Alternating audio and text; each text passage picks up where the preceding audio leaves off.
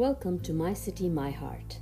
I'm your host Moha, and each week I'll take you inside the heart of my city, Bombay, India, as it was known then when I was growing up.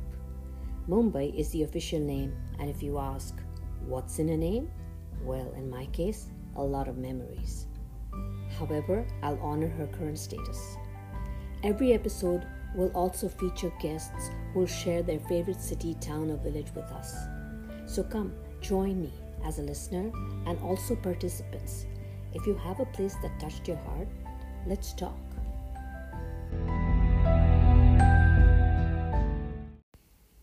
In Bombay, cricket fever. I've been away from the cricket scene since the radio days. Yep, it's been that long. I logged off on the little master Sunil Gavaskar and haven't logged back in since. But that doesn't mean it's not somewhere deep inside my system, buried in the depths of the Brabourne or the Wankhede stadiums. Those were memorable day trips with the fastest adrenaline rush, especially when India was winning. The cricket matches were test matches where five days of revelry was a given. We loved all our cricketers, some more than others, but it was an atmosphere devoid of prejudice. Heck, even matches with Pakistan, in spite of fierce rivalry, were played in good spirit. And although I wouldn't like to admit it now, I considered myself a bowler akin to Imran Khan. So, you see, my friends, we were patriotic, but not hateful. That was a very important trait as I remember it. But coming back to the game, there are a few things that I remember distinctly. The radio commentary was incomparable to any medium. Those moments when we waited for a pause to end and reveal whether it was a boundary or a clean bowl or a six, whatever the outcome, was priceless. I recall people on the streets with a mini radio to their ears or restaurants and small eateries glued to the radio. My grandma, who had a fixer upper radio, wouldn't let it out of her sight and ears, and we would be hovering around her as we went about our day to keep track of the score. Another memory is that of the actual game on television. The gathering of family and friends in front of the TV over snacks and drinks was a big event. It wasn't wasted time. No, sir. Many were known to bunk college or school and work on those days. And the silliest part was when we carried our individual superstitions with us. Hey, don't go out of the room, or else. Sit as we did last times so that India wins. And don't do this, do this. Everyone tried their best to create a force for victory. I remember and feel the time spent with our family, forming deep bonds of love and friendship over cups of tea and a game of cricket. Lastly, I'd like to share a special day I'd organized for my family. We were from ages 6 to 60, all dressed in white, ready to play the game in the local field near our home. Even my grandma was probably in her late 70s and had a go at batting. It's a day etched in my memory to cherish forever. Those were the days, my friend. I really thought they'd never end. Stay well. And remember, keep batting, no matter the pitch or the opponent. Take care.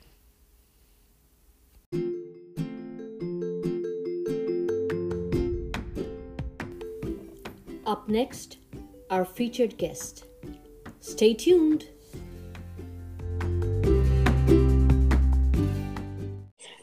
Our guest today is Nancy, and she is joining us from Irvine, California. Welcome to the podcast, Nancy.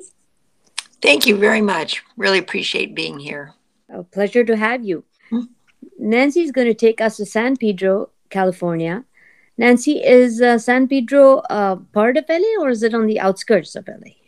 It's actually um, it's a really small community uh, in the greater LA area. It's actually part of LA uh, and west, about as far as you can go, situated on the Pacific Ocean. Uh, that's where you grew up.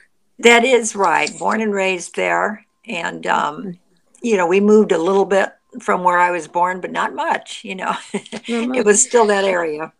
How was it uh, growing up as a little girl in San Pedro? I liked it. Um, I liked it for a lot of reasons. I'm not sure that, you know, now that I think about why I liked it, it's probably adult perspective. because I don't know if I was that smart as a little kid, but I liked the diversity uh, mm-hmm. of people and the kind of like the different levels of, of education and uh, the different types of jobs and all. It all seemed very exciting to me. It is also known as LA Sports City and one of the busiest ports in United States.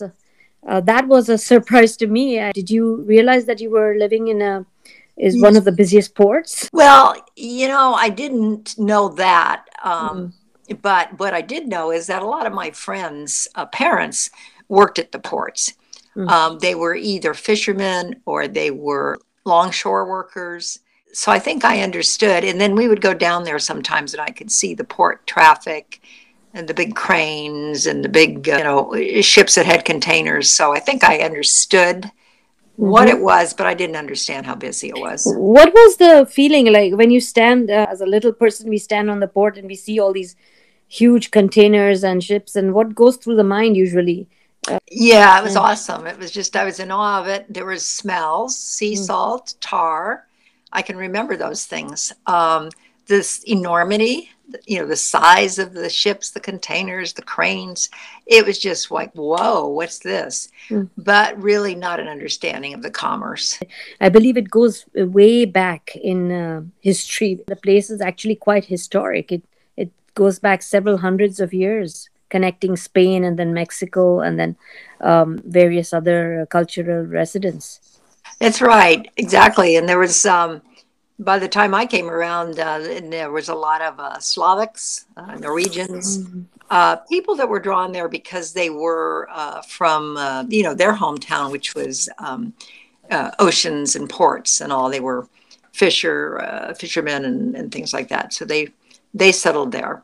So it really was fun growing up. The again the the foods, mm-hmm. Norwegian bakeries, Slavic restaurants.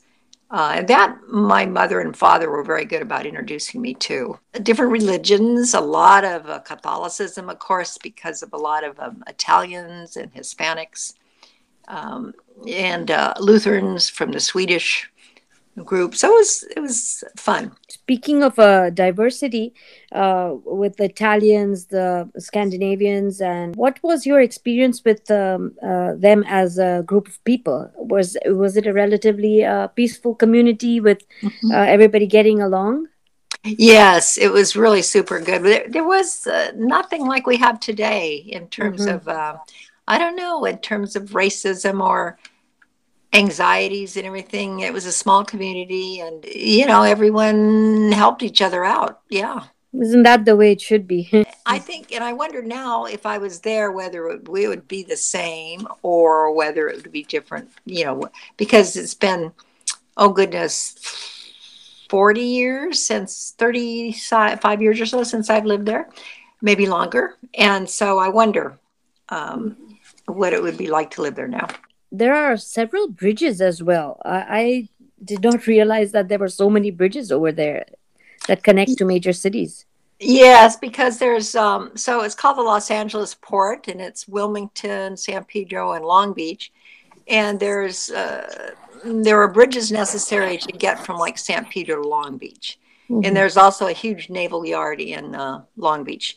So we would go over the um, the Vincent Thomas Bridge and the Desmond Bridge, and um, they were very very old and, and recently they've redone the desmond bridge. It's uh, huge and very very modern very interesting looking and uh, as kids what would be your typical weekend? Like um... well uh, really lots of playing because of course in, again there there was no concern about you know any problems any dangers anything. So we were out playing in parks in our yards uh, on the streets um, you know so it was really a lot of fun.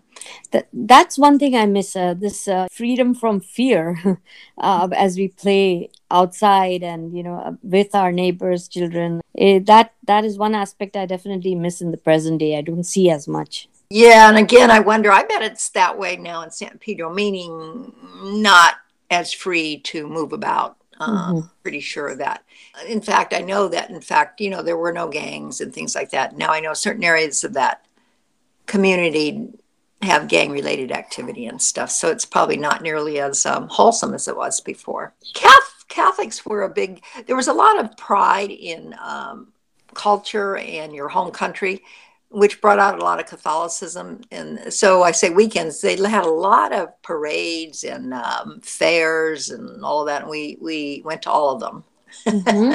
Yeah, that's always fun. And uh, respect for each other's culture enhances the en- enjoyment of uh, other um, festivals, festivals from other cultures as well. So, yes, yes. Uh, uh, I believe there's the largest uh, Italian American community in Southern California over there.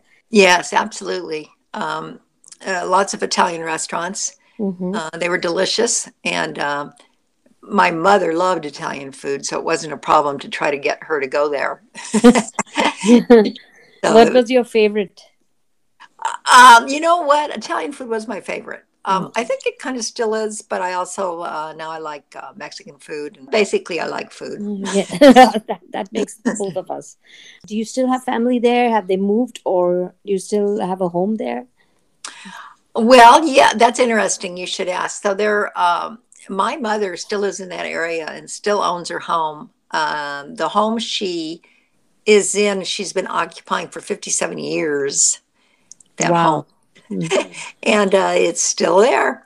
And then uh, my uh, cousins lived in the San Pedro area, and also there's a uh, island 26 miles off the coast there called Catalina Island. Mm-hmm. And I had a whole family of um, aunts, uncles, and cousins that lived there and they they moved off the island uh, probably 20 30 years ago. So the only family member now in that area is my uh, mother. So do you still visit the, your home? Is that the home you were born in? Or did you grow up yeah, in? we actually moved um, mm. we were in an apartment when i was born then they moved into a home and mm-hmm. then they moved around the corner to my mom's present home. And uh, we do visit that often uh, that home and we're not that far from um, you know downtown San Pedro and all that, but we don't go there too often. Uh, when you go, it might be it might when you go, it must bring back memories, right? Oh, it does. Mm. I love going there. It's a lot mm. of nostalgia, and I just love I just love the whole experience. I think partly that's just mem- fond memories. Mm. Have you been to the port lately? It's yeah, it's a, we have been recently. It's a lot busier. Mm-hmm. One of mm-hmm. the reasons we went there is I thought it would be interesting to see this backlog of ships in, you know, because that's when we see this on the news every night. That's what we're talking about is, you know, where I used to be able to go down and look and visit and stuff. Uh, and oh my gosh, it's crazy. You know, they're saying 16, 70 ships are uh, piled up out there, and that's true. just, that's true, yes. because of the pandemic, right? Yeah. Yes, they're yeah. all there, and they're all in the containers, and then the, the trucks. Yes, it's quite uh, amazing and sad.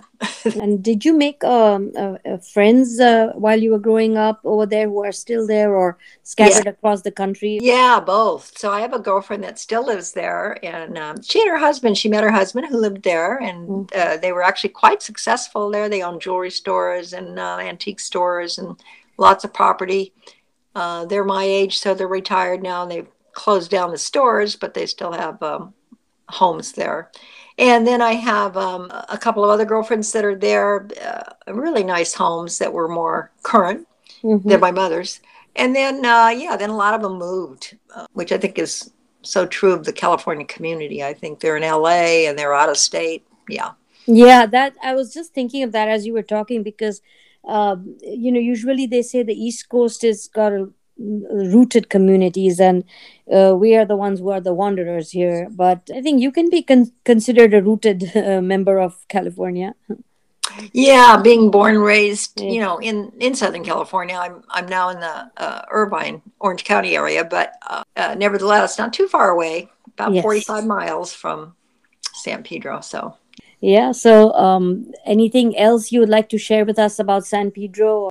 Well, the terrain is uh, like real different than um, Irvine, for instance. It's hilly. Mm. Yeah, it would remind somebody of uh, San Francisco, let's say. Um, lots of hills. So that's that's really neat. That's one thing I miss. Uh, it's still highly um, diverse ethnically, and again, not quite as much here. Although we're getting, you know, better in that sense here. But and any favorite foods from um, the different cultural groups in terms of uh, Scandinavian delis, as you were saying, or uh, Yes, um, absolutely. There's um, well, so there was an excellent Greek restaurant there, mm. and baklava was always something I enjoyed. There was a what was called an Adriatic, um, which was kind of a Mediterranean restaurant, my favorite. Nancy, thank you so much for sharing your story and this very special place with us. I sincerely appreciate it. Well, thank you so much for doing this uh, project. I think it's great, and I really appreciate mm. being um, invited. Thank you.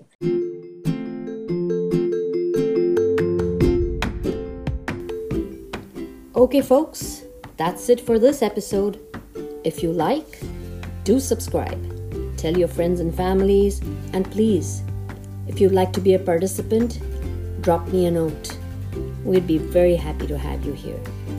Thank you. Until next time.